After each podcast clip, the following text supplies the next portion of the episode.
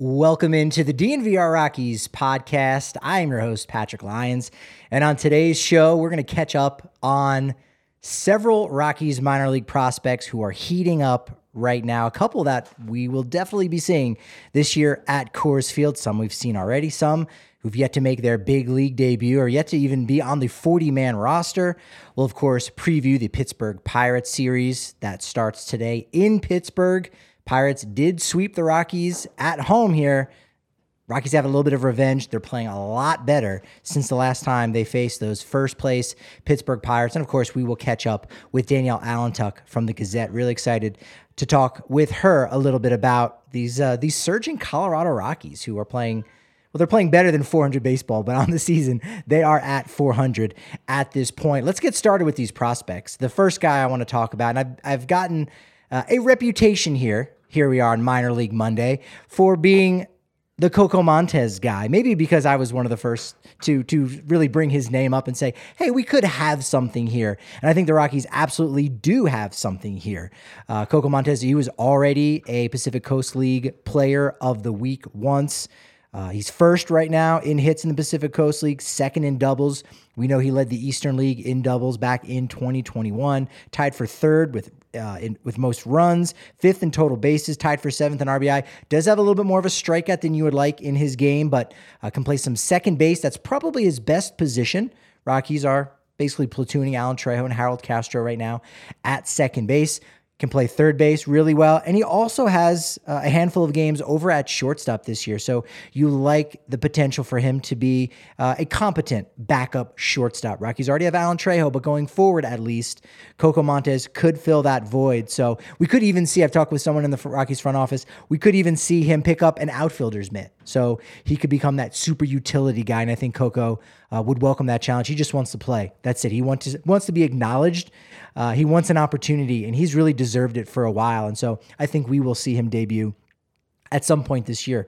Also down on the farm, a guy that we've seen. He was the starting third baseman for the Rockies on opening day this year in San Diego. That would be Elehuris Montero. Now, he is strictly a first base DH type as Rockies have kind of given up on him and have given an opportunity to somebody else to play some third base, which we'll talk about in a second. He had four hits, three RBI on Saturday. Uh, since his stint with Colorado, in which, um, or rather, excuse me, uh, his he hit his seventh home run this past week is, is was the big headline, uh, and he did it all in nine games, uh, including a two homer output. Uh, he's been phenomenal, and and during that span over nine games. 400 batting average, a thousand slugging percentage with 19 RBI. So we'll see Montero again. Hopefully, we might not have to wait until the trade deadline when someone like CJ Cron uh, gets offloaded to another team. We'll get to see him sooner than that because he pretty much proved it last year that he's got nothing else to show down in AAA. He's got nothing else to learn offensively. He was basically third on the team last year in slugging percentage uh, as a rookie. So uh, he's he's big league ready and uh, eventually the Rockies will open up first base and DH for him at some point during the season. Another guy who uh, unfortunately got sent down didn't really get the same opportunity that Montero did. That's of course Nolan Jones. Uh, he was four for three, uh, or he, he had four hits and three RBI on Saturday uh, since his that brief stint with Colorado, where he came up uh, he didn't debut, but he came up. He was on the bench, learned how to use the showers, how to ride the bus, all of those things. Uh, the Rockies like uh, to teach their prospects, uh, but he's been fantastic 22 for 65 with eight extra base hits, 18 RBI over 16 games. He's basically top five or top 10 in all the major hitting categories, which we know the numbers can be inflated in the Pacific Coast League, but if you're comparing him to the other guys in that league, and he's in the top five, top 10. Obviously, he's doing something right. He's one of the best hitters there. Uh, he has been playing more games at third base, played one game in center field just to get the feel for it, but he's playing more games over at third base now. So uh, we will definitely, I think, see him again. Probably very soon. Uh, we could see. I don't know if Ryan McMahon has been struggling with something uh, and just hasn't been speaking about it. Is trying to play through that. Could be the case, but Nolan Jones absolutely tearing things up there for the AAA Albuquerque Isotopes. Should also mention too that uh, before we went live, Jonathan Daza, it was announced, uh, did slip through waivers. So he's still a member of the Colorado Rockies. He will be with the AAA Albuquerque Isotope. So even though he got designated for assignment, that just means he's knocked off the 40 man roster. Nobody claimed him. The other 29 teams did not see him as a good fit as their fourth or fifth outfielder. So Daza, much like Ty Blach, still remains with the organization. You hear we got to we got to see the venometer. Where is Zac Veen at right now? We know he was struggling early on in the year, but oh, he's a little bit happier right now. And I think that has a lot to do with his big night on Saturday night, where he went three for five and had himself six RBI, was a triple shy of the cycle. Since returning from the injured list, has been seven for 14 Quick math, that's a 500 batting average. Pretty good. Three doubles, a triple, seven RBI total since coming back off the IL on Sunday. Had two more hits, two more RBI, two more stolen bases. In fact, he's got nine so far with the Yard Goats here in Double A, and has the most stolen bases of anybody in the Eastern League who has not been caught. So everyone, there's been guys with more stolen bases, but they've all been caught at least once. Zac Veen, he's he's the thief. He's he's gotten away with it each and every time. Also, shout out to uh, Vladimir Restituyo, twenty another twenty one year old outfielder who is another one of those guys signed at like 16 years old, plays in the Dominican Summer League for a year or two. Kind of takes a while to adjust and transition to playing baseball in America. Uh, and he's been hitting really well 337 batting average after Sunday's games, second in the Eastern League. One more guy worth mentioning here for the double A Yard Goats is a guy that I think we are going to see here at Coors Field at some point in 2023. He's a little bit more outside of the box since he is only in double A and since he doesn't have a true position, that would be Hunter Goodman. Uh, looking great with the MVP chain on. He had himself a nice walk off uh, during a two home run game on Thursday. 278 batting average, but eight homers, 28 RBI, most homer and RBI in that Eastern League where it is very hard to hit home runs, uh, very hard to drive in runs. Pitchers uh, definitely benefit from uh, a lot of those ballparks that are there. It's just cold up there in the Northeast for that uh, double A league, Southern League, Texas League, a little bit more offensive driven. But uh, he's another guy in top five, top 10 in so many different categories. I think he'll make his debut this season. Has played four games at catcher. That's where he was drafted out of the University of Memphis. He's played six games at first base. They've got him in the outfield a little bit, eight games in left field, also seven as DH. So an unfortunate trend here because we're talking about Nolan Jones, we're talking about Elehuris Montero, Hunter Goodman, guys who are maybe more first base DH types than anything else. You can only have so many of those. You don't really want to clog up the DH spot. That is really a position in the lineup where you get a guy off his feet. Think about Elias Diaz and you say, man, we, we got to keep him in the lineup. That's super important to keep him in the lineup. But he needs a day off behind the plate, man. The dude's a tank, but he's still just getting beat up back there. So you give him a day out from behind the plate, he can still DH. Hard to do that when uh, some of your top prospects, a lot of them that are really close to making their debut and contributing to the big league roster, are also DHs. High A Spokane, a guy that has a lot of swagger. He had a lot of swagger coming out of that 2022 draft. Jordan Beck looking fantastic in his Spokane Indians uniform, number 27. He has had four multi hit games in a row going into Saturday, including seven home runs, tied for most in the Northwest League. His 24 RBI, also most since April 21st over his last 13 games. 22 for 52. This is a guy that was only drafted last year skipped low A, went right up to high A, along with teammate uh, Sterlin Thompson, who's been fantastic. Sterlin Thompson, 463 batting average, unreal, 18 RBI, tied for fourth most. Throw in uh, five stolen bases there, uh, leads the Northwest League with a 1259 OPS, three homers, eight doubles. He's played 18 games at third base, a little bit in right field as well. Braxton Fulford, another guy deserves a bit of an honorable mention there in high A, a nice catching prospect that is just going to continually get overlooked because of the presence of Drew Romo. But Braxton Fulford is definitely a name to keep an eye on, and Carson Palmquist doing a fantastic job uh, over four games started. Jackson Cox made his uh, professional debut on Sunday, second round pick last year, 50th overall. Went three innings, two hits, two walks, three strikeouts, gave up two runs, uh, but not bad against the Stockton Ports team uh, for the Oakland Athletics, who their hitters basically average two years older than the 19 year old Cox. So it was good to see him get the ball rolling. And Ryan Ritter is is is rolling like no other. Uh, he was uh, he's going to be the the player of the month. Uh, if not player of the week. Hit his seventh home run of the season already, most in the Cal League. 20 RBIs, tied for third most. Fourth round pick out of Kentucky last year. He's been fantastic. His teammate Blake Adams did get a uh, did get California League Pitcher of the Month in April. So Blake Adams continues to pitch incredibly well over four starts.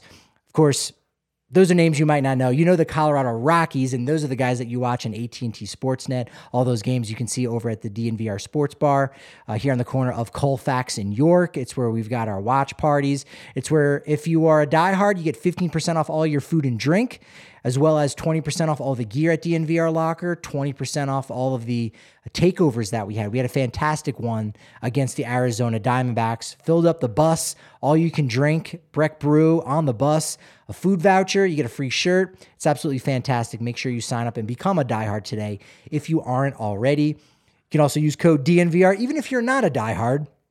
And you can use that over on Shady Rays where you buy one, get one free. They also have a lost and broken replacement policy. So if you happen to Susie your glasses, as we've uh, begun to call that, that means you lost your glasses. You, a producer, super producer, you hear, have you ever broken your glasses before or not? Because we, we need somebody who's broken it to name that that part of the return policy on. I actually have never broken sunglasses. Right, Lost so, them many times. Broke them never. See, I wish we would have known that. Then we could have said we, you don't want to you hear your glasses. But if you do, you hear or you Susie your glasses and you lose them or break them, Never fear because they will go ahead and replace that. In fact, if you don't even like the glasses, they can go ahead and give you a full refund within 30 days. Go to the Park Meadows Mall, uh, try them on in person, buy two or more polarized glasses. Uh, you get them for 50% off. It's fantastic. It's the Shades rated five stars by over 200,000 people. And I'm sure more than 200,000 people, at least here in Colorado alone, have tried Breck Brew Avalanche Ale. Avs might be out of it, but you can pour one out for them with the Breck Brew and the Breck Brew locator. That's where you go, breckbrew.com type in your area code and find where in your neighborhood that you can go ahead and pick up some Breck Brew because it's a Colorado company that you definitely should be supporting. Keep the money here in Colorado. It's made with 100% renewable energy and it is made with 100% Colorado ingredients. And and really, you hear, what would this show be without some more Colorado ingredients? That's why I've got to welcome in good friend in the press box, does an amazing job covering the Colorado Rockies for the Gazette it's none other than Danielle. We're gonna let you um, maybe jump out, try calling back in, and see if we can get the Wi-Fi to to reset on that. But yeah, that that's a fantastic article. We'll have to go ahead and link that uh, in the in the podcast description. So if you can jump out um, and jump back in, all right. Thank you. Thank you, Danielle. Uh, Monday's matchup Kyle Freeland against Mitch Keller. And Mitch Keller's 3.32 ERA. He's a guy, high round draft pick, uh, and, you know, was uh, kind of took a while for for it to come together. But he's a he's one of those legitimate legitimate players uh, for the Pirates on Tuesday. Connor Seabold against TBA. I mean, I don't know if that's branding. Is that the guy's initials? No, of course, that uh, to be announced. We'll see what's going on with the Tuesday game, and maybe Connor Seabold can do it again, give the Rockies a little bit of length, five innings of competitive baseball. And on Wednesday, Antonio Senzatela makes his second start uh, on the road here in a row against uh, Rich Hill, who's been a lot better since he pitched at Coors Field because all of a sudden apparently uh, he he's he's now good again. All right, Danielle, your Wi-Fi is good again, which is great news. I turned it off. Went on your phone. Try this. There we go. That works. That works. Yeah. Mm-hmm. So um, we got the Rockies playing really well. You know, it seemed as if the loss of Germán Marquez, Tommy John surgery, you know, wins above replacement is essentially, you know, not a perfect math where you say, well, if you lose a guy that's going to be a six WAR player, then that's going to be six more games you're going to end up losing. Would you put the number at at six? The loss of Germán Marquez means probably add six more losses uh, onto whatever you were expecting. And does this current hot streak make you reconsider, like, maybe, you know, the pitching has been a lot better. Maybe they'll only lose three or four of those games that they probably were supposed to win uh, with Marquez in the lineup? I think they've gotten lucky lately. I would not expect this level of play to continue.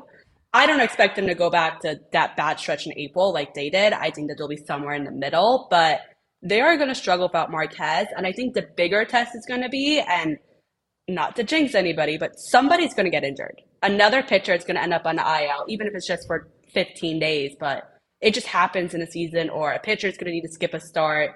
It's just how baseball is. So that's when they're really going to be like, who do we go to now? Like they are already on their long reliever that they put back into the starting role. They don't exactly have anybody else to go to. All right, if we're gonna if we're gonna pile on with the jinxes, uh, we know the starting rotation has already had the unfortunate health luck with Marquez. Uh, he had to wait a while for Senzatela to get activated from his ACL injury last August. Noah Davis on the 15 day IL. I guess that those injuries are going to have to come from the bullpen, which has been incredibly health, healthy, other than Dinelson Lamet with his 12 ERA uh, and his bad back issue. So, you know, is there a correlation to that? Maybe. Nevertheless, the bullpen, you hope nobody gets hurt, but they've been taxed a lot. They've they've had to step up in in, in more games than you would like, especially a lot of a lot of losing efforts. But they going into the season, I thought they would really be the strength of this team.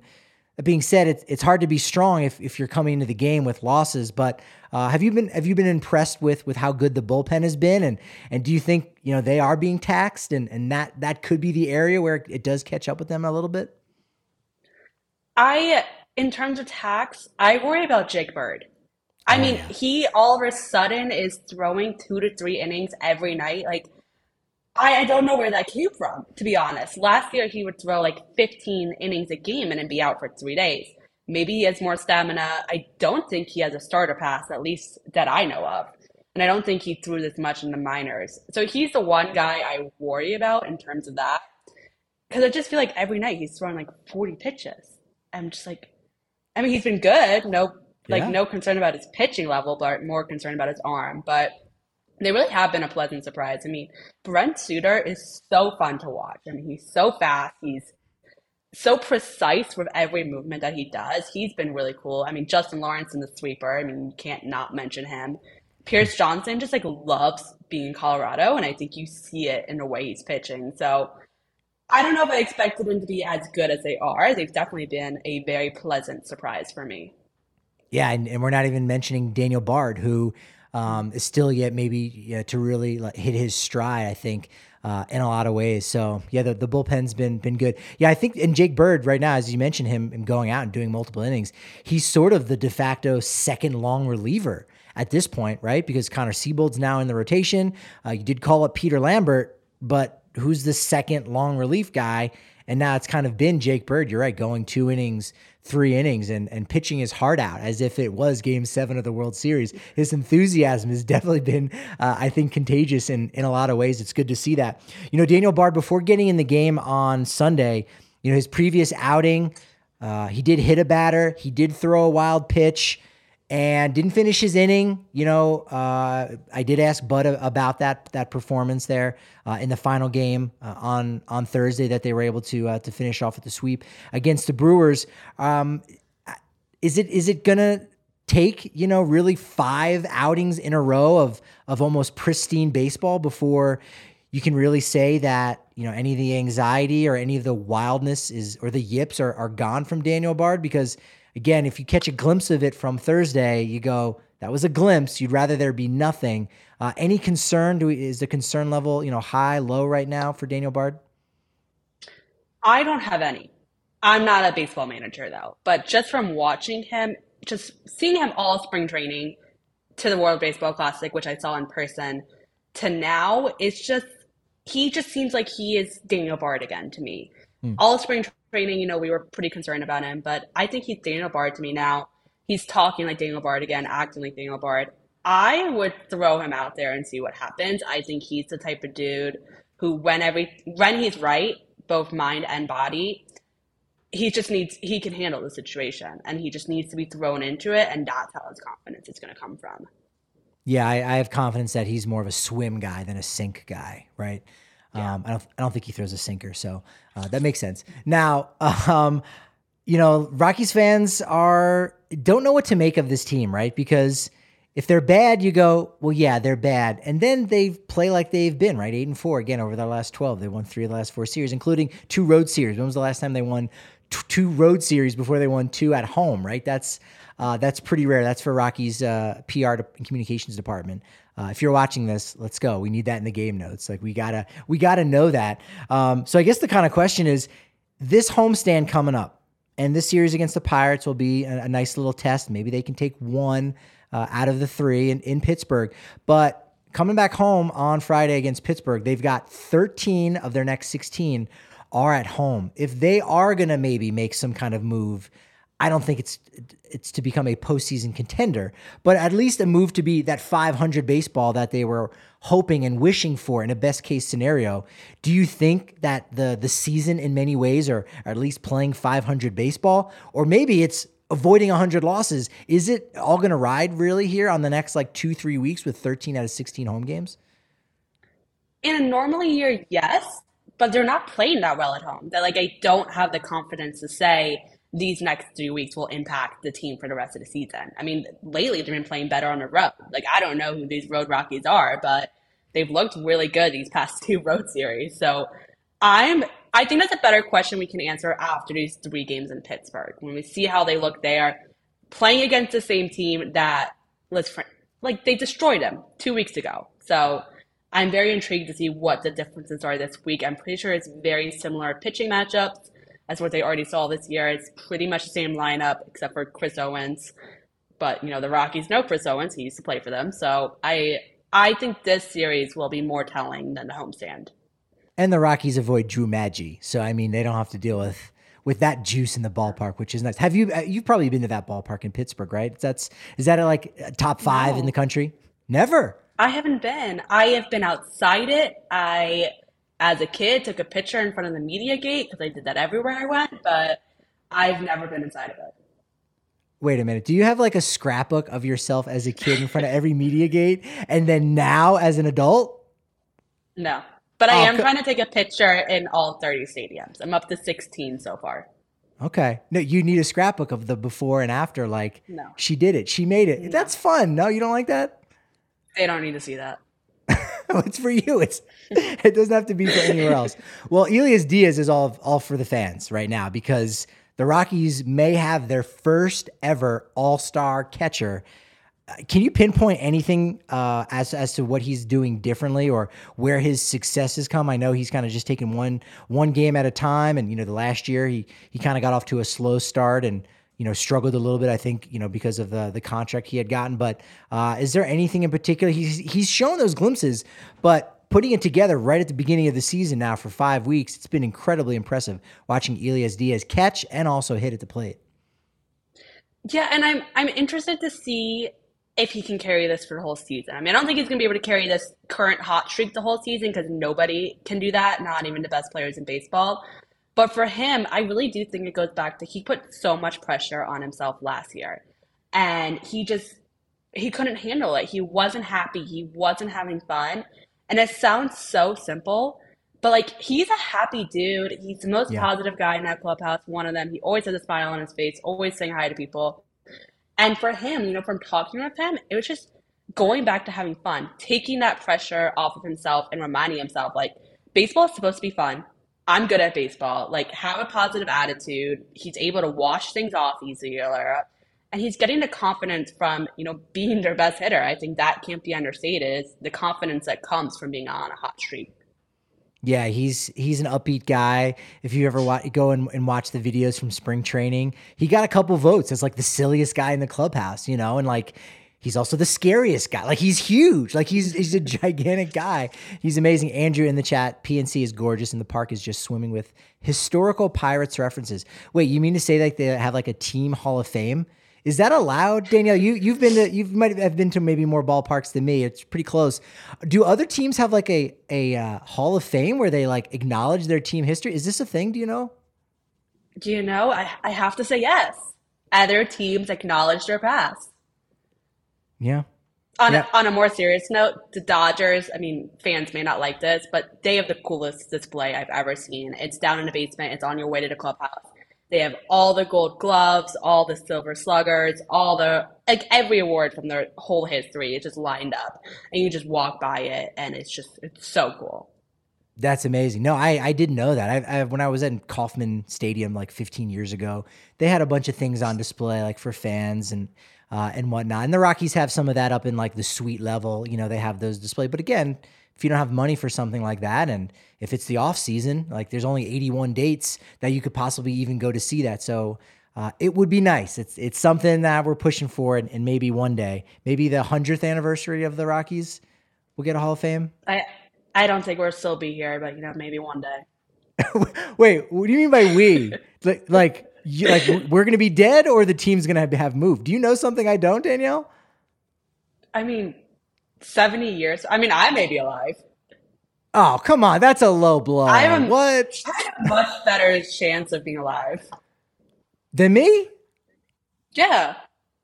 You know, come on, come on. You know, I take good care of my health, so maybe you're right. You do have some things yeah, going in your favor. so do I. it's the age difference thing. You're right. Yeah, I guess so, folks. Get get used to Danielle Allentuck because I will be dying before her. And you know what? With that segue, check out American Raptors because uh, have you ever gone to a rugby game? Have you been to Infinity Park down there in uh, in Glendale? It's a pretty pretty cool location. No. No, it's pretty neat. Yeah, it's like I, I don't know a ton about rugby, but whenever I go and whenever I have friends who go down and uh, they get tickets on AmericanRaptors.com, like you can learn about the game. It's really fitting because all of the athletes they're learning about the game too. Like they're baseball players, basketball, Greco-Roman wrestling, like they're learning the sport because not a lot of people play rugby growing up. So uh, it's pretty neat. We've got a, a, DNVR rugby podcast from Colton Strickler, so you can learn all about rugby. He's got interviews with coaches and stuff like that. So stream the games online at American Raptors. Get tickets there. It's fantastic. Look, if you don't want to uh, go to Coors Field, you can go to Infinity Park and go to AmericanRaptors.com to get your tickets. And if you want to get a, uh, a nice bite to eat, we need a legal Pete's closer to Coors Field because we like talking about places to go. And you're usually good, Danielle, about finding the new hot spots in the area. We need an illegal Pete's closer to Coors Field because they do it right. Uh, it's delicious. Spring is here. And so we're talking patio beers, maybe not when we're covering the game, but after the game, patio beers, burritos, beers, buddies. Illegal Pete's is where it at. They got refreshing 16 ounce beers for 15 bucks, five of them five of them, five 16 ounce beers for 15 bucks. It's fantastic. Get the loaded burrito. Uh, absolutely delicious. Illegal Pete's. It's uh, the favorite burrito of Danielle Allentuck. Asterisk. We have to confirm that. We'll we'll delete the asterisk later. All right, Brenton Doyle has been getting a chance to play with Jonathan, Jonathan Daza designated for assignment, but uh, as I mentioned earlier in the show, he's back with the organization. Uh, are you surprised that nobody, uh, you know, put in a waiver claim on Daza as like a fourth or fifth outfielder? I am, but then I couldn't think of a team that would need him. So in that sense, no. I mean, I think he could have been picked up, put on a 40 man roster and an option. Oh no, he can't be optioned. Excuse me. That was yeah. not an option. So I think that not having options definitely like teams don't want that. Um, I also I think a lot of teams see the same thing with the Rockies saw that he has high on base percentage, but low RBIs, low OPS, low power potential. There's just not a ton that he can offer other teams. Yeah, it's true. And, and the defense was one of his bigger calling cards coming up through the minors, uh, in addition to the high contact rate. But he struggled out there defensively. It seemed like the first couple series where there was a few times where he kind of maybe lost the, the, the ball in the sun or the, the lights, whatever it was. Uh, and in center field, you, you can't can't be doing that really for for any team. And with Brenton Doyle right there, being able to play the, the same kind of capable defense, uh, chip in with the stolen base, yeah, the, his days were kind of numbered uh, on that front. Speaking of defense, uh, it's been a sore spot, but it definitely seems to have gotten uh, a lot better. You know, this happened last year when Stu uh, Stu Cole was uh, in charge uh, of the defense, where they got off to that slow start. Then they picked up; they were fine. You saw Brendan Rodgers break out, get the Gold Glove award. Ryan McMahon's you know defensive metrics start to uh, have an uptick. They're kind of down again a little bit at the beginning of this year. Have you figured out? Is there any explanation as to why we've got two years in a row where the defense has struggled and has taken maybe a month to really kind of you know gain its its footing? So the only thing that I can put my finger on is that they made a pretty drastic change. You know, they went into the season with Montero as their starting third baseman, and then he was kind of the root of some of these problems, and they optioned him. And we can debate that probably for hours, whether he was worth being optioned or should have just been benched for a little bit to work on it. But moving Ryan McMahon back to third, having Tovar at short, and then having uh, Castro and Trejo split second, I think that that was an alignment that they maybe didn't practice a lot in spring. So when they started to do it in games, or if they did practice it, they hadn't done it in a couple weeks because they had the other alignment for a while. So I think when they started to do it in games again, you know, they weren't used to each other. I think chemistry is a big thing. Mm. I mean, Castro had never played with any of these people before. Tovar had barely played with them. Trejo was going back and forth. I think he was only 50 games in the majors last year. So I think that it just took them some time to start to gel. And I really do think that, you know, good defense is contagious. I mean, Tovar is getting so much more confident out there. Ryan McMahon has found his footing at third again. We can talk about his performance at the plate a little later if you want, but that's obviously been less than ideal. But his defense has still been great. And he's the leader of that team. I think he's brought them together. I think that they've put in the extra work. And they just really, it all goes down to having that chemistry now. Yeah, no, that makes sense. And I think as easy as it is to say, hey, defense is defense, offense is offense. But if you're struggling at the plate, sometimes you do take that out there. And uh, when it rains, it pours. And it was like, it really was like a snowball effect where in that game where Montero made two errors, there was another one that was kind of close. Uh, and there was one or two, you know, from other players. And it was just like this, you know, not a lackadaisical thing. It was just like, man, this, you just get down, I think. And you're right. Like they're, they're finally gelling now. They're kind of, clicking in in a lot of ways. And I think Tovar's been at the uh, at the front of that, and he's kind of been been leading by example in so many ways, and uh, and doing it on on the offensive side as well. Uh, you mentioned Ryan McMahon. He just he seems to be striking out. He seems you know clueless to a degree, almost at the plate just a little bit, and um, two hits I think since like April 29th. So just struggling in in in general and you know, obviously he had the position switch, so you could put it on that. And last year it was living up to the contract, and then finally, you know, once once August hit, and Buddy kind of sat him down and talked with him and said, "It's over. Like your your numbers aren't going to be great this year. Just go out and play baseball." And then you saw the numbers, you know, have a major uptick for the final two months. Um, are we making excuses here for him, or you know, is is there maybe something else that's going on right now with him? I I think everybody's making excuses for him. I think he's just not playing well. And if you ask him, his answer is baseball is hard. And it is hard, but yeah. he is not new to the league anymore. He's what, sixth year now, seventh year? Can't do that math off the top of my head. But I just I'm starting to wonder if this just is who he is. If this is the type of player that he is, who's a really good defender, but can't put it together at the plate. I mean, he's never eclipsed any hitting standards that make him into a good hitter in my mind. So I'm just starting to wonder like is this just the ceiling for Ryan McMahon or is he one day finally going to eclipse it and show us who he is? Yeah, I'm I'm wondering if uh, you know th- this this idea of you know making excuses and again you're you're trying to protect your guys and you know, Kyle, Kyle Freeland will do it and, and he'll say like, no, it was on me. I, I, I didn't make my pitches.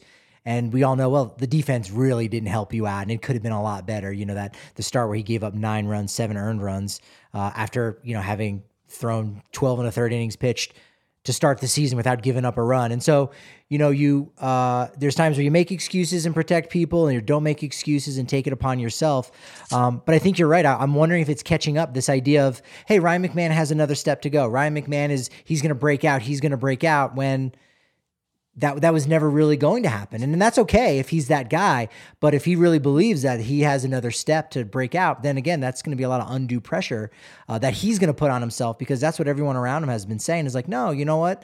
You've got another step. You've got another level, and we could, you know, could see the best of Ryan McMahon. And if he's just going to be more consistent, I think that's fine. If he's a 24 RBI, uh, excuse me, 24 home run guy, 80 RBI kind of kind of player, you know, is that worth 16 million dollars? You know, maybe to the Rockies he is, and that's okay.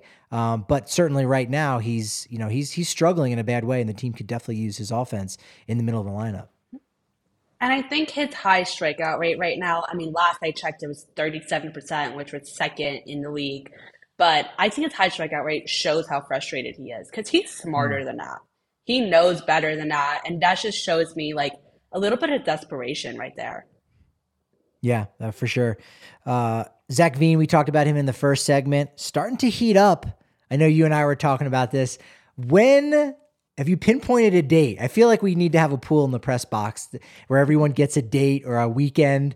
When do you think Zac Veen will make his big league debut at the Rockies? Will it be 2023? And if so, you know, what, what kind of dates, what month do you think we might see him? Okay.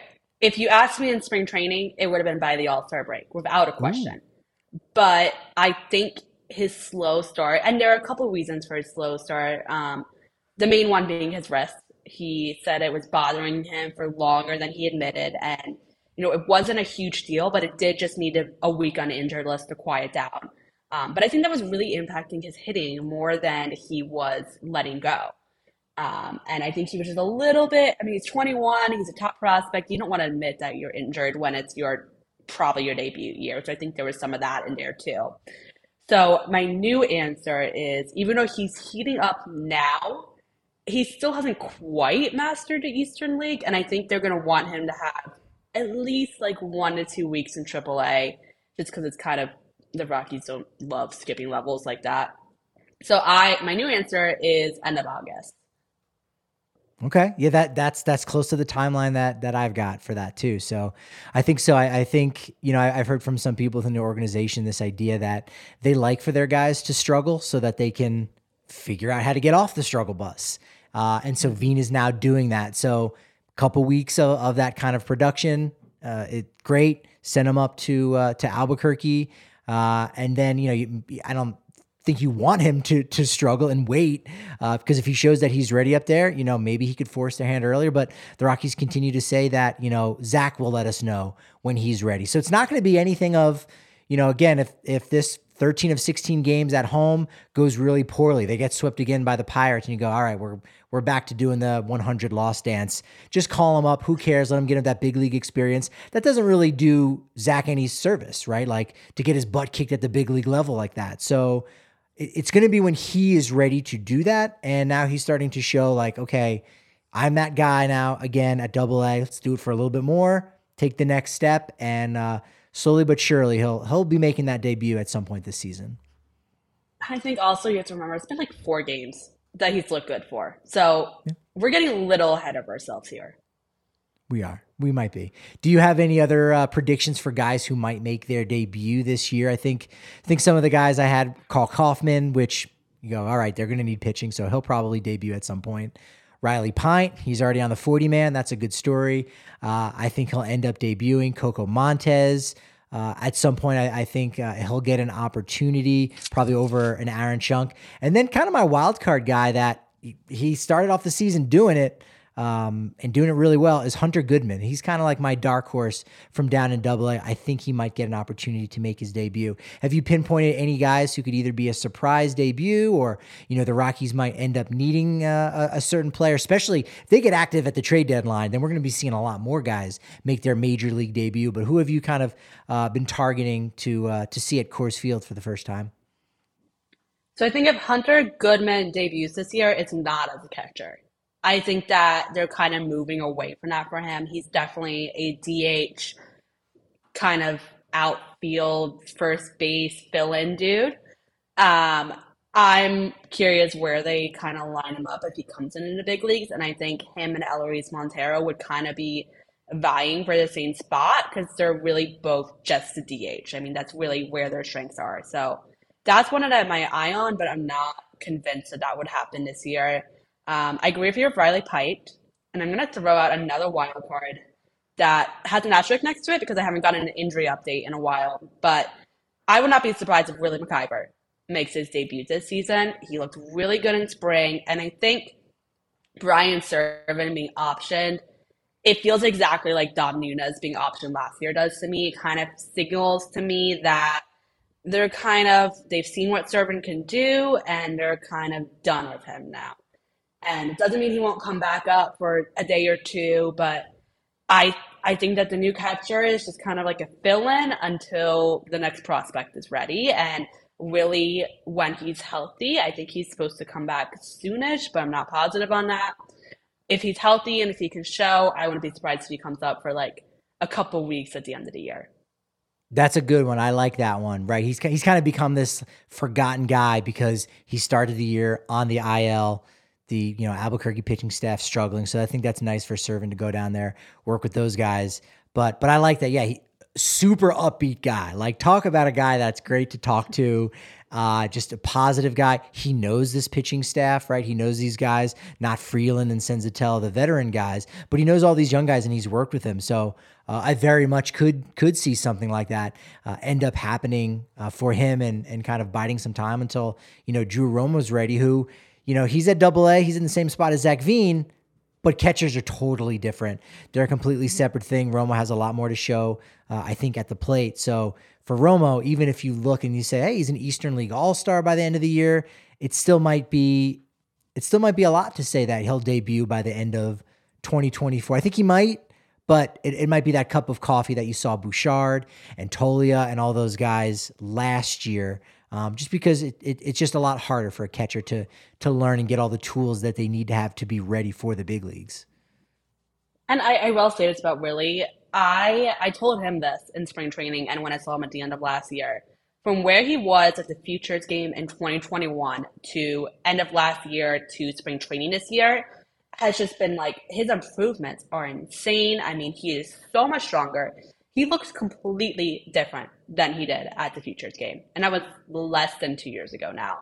He's really put on a lot of good weight, a lot of muscle. He is his personality, he's kind of letting it out now. And I think that's really good for a catcher to have, to have that personality and be personable and be able to work with your pitcher as well. And he worked with them all spring training. He worked with them for the last two weeks of the season last year when he was up as sort of the taxi squad bullpen catcher helper dude. So, I mean, I've been impressed with him. Can, can we confirm it? Did he get uh, bitten by like a rabid werewolf? Because I think he's just turning into like Teen Wolf. Like he's turning into a wolf. He's got the beard, he's got the long hair, he's muscular. If you start Willie MacIver behind the plate and it's a full moon game, he will go off and hit three home runs. That is a fact.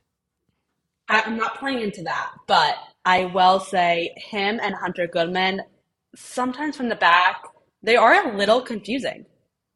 You were the first one who said that at spring training, I think, and I was like, "Oh, oh yeah, they they do look identical."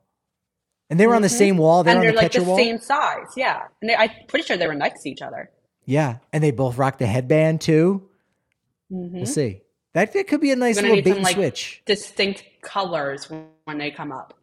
That's it. Sure. Well, I, I, we'll have to check on the Rogers twins in San Francisco if they're trying any shenanigans there. But the Rockies could have their own shenanigans with the uh, the the Goodman MacIver twins. Uh, Danielle, go ahead and plug away. For anyone that doesn't know, the Gazette, I mean, is where it's at. Uh, all the articles are fantastic, so you need to make sure that you're you're checking that out. But go ahead and plug plug away on uh, anything else on your end on social media and all that jazz. Yeah, follow along. I'm on Twitter at D underscore Allentuck. I'm at the ballpark every day. Don't use the last week as an example. I've had COVID. But we're all better now. I'll be back at the ballpark next week after a very exciting concert this weekend. Um, I have an MLB Insider every Tuesday, which gives you all the fun tidbits uh, behind the scenes of the team. This week, it's all about catchers and kind of explaining that weird decision they made of Serven. So make sure you check that out tomorrow morning. Absolutely, yeah. I'll be I'll be the one of the first ones reading it for sure. Uh, love your work, appreciate it. Catch up with you at the ballpark as always. Uh, if you need to catch up with us on Twitter and social media at DNVR underscore Rockies at Patrick D Lyons is where I'm at. And uh, Danielle, I appreciate you giving us momentum, but unfortunately, there's a saying in the baseball podcasting world. It's that your momentum is only as good as your next show. So, of course, we'll talk to you tomorrow at 1 p.m. right here on the DNVR Sports channel on YouTube.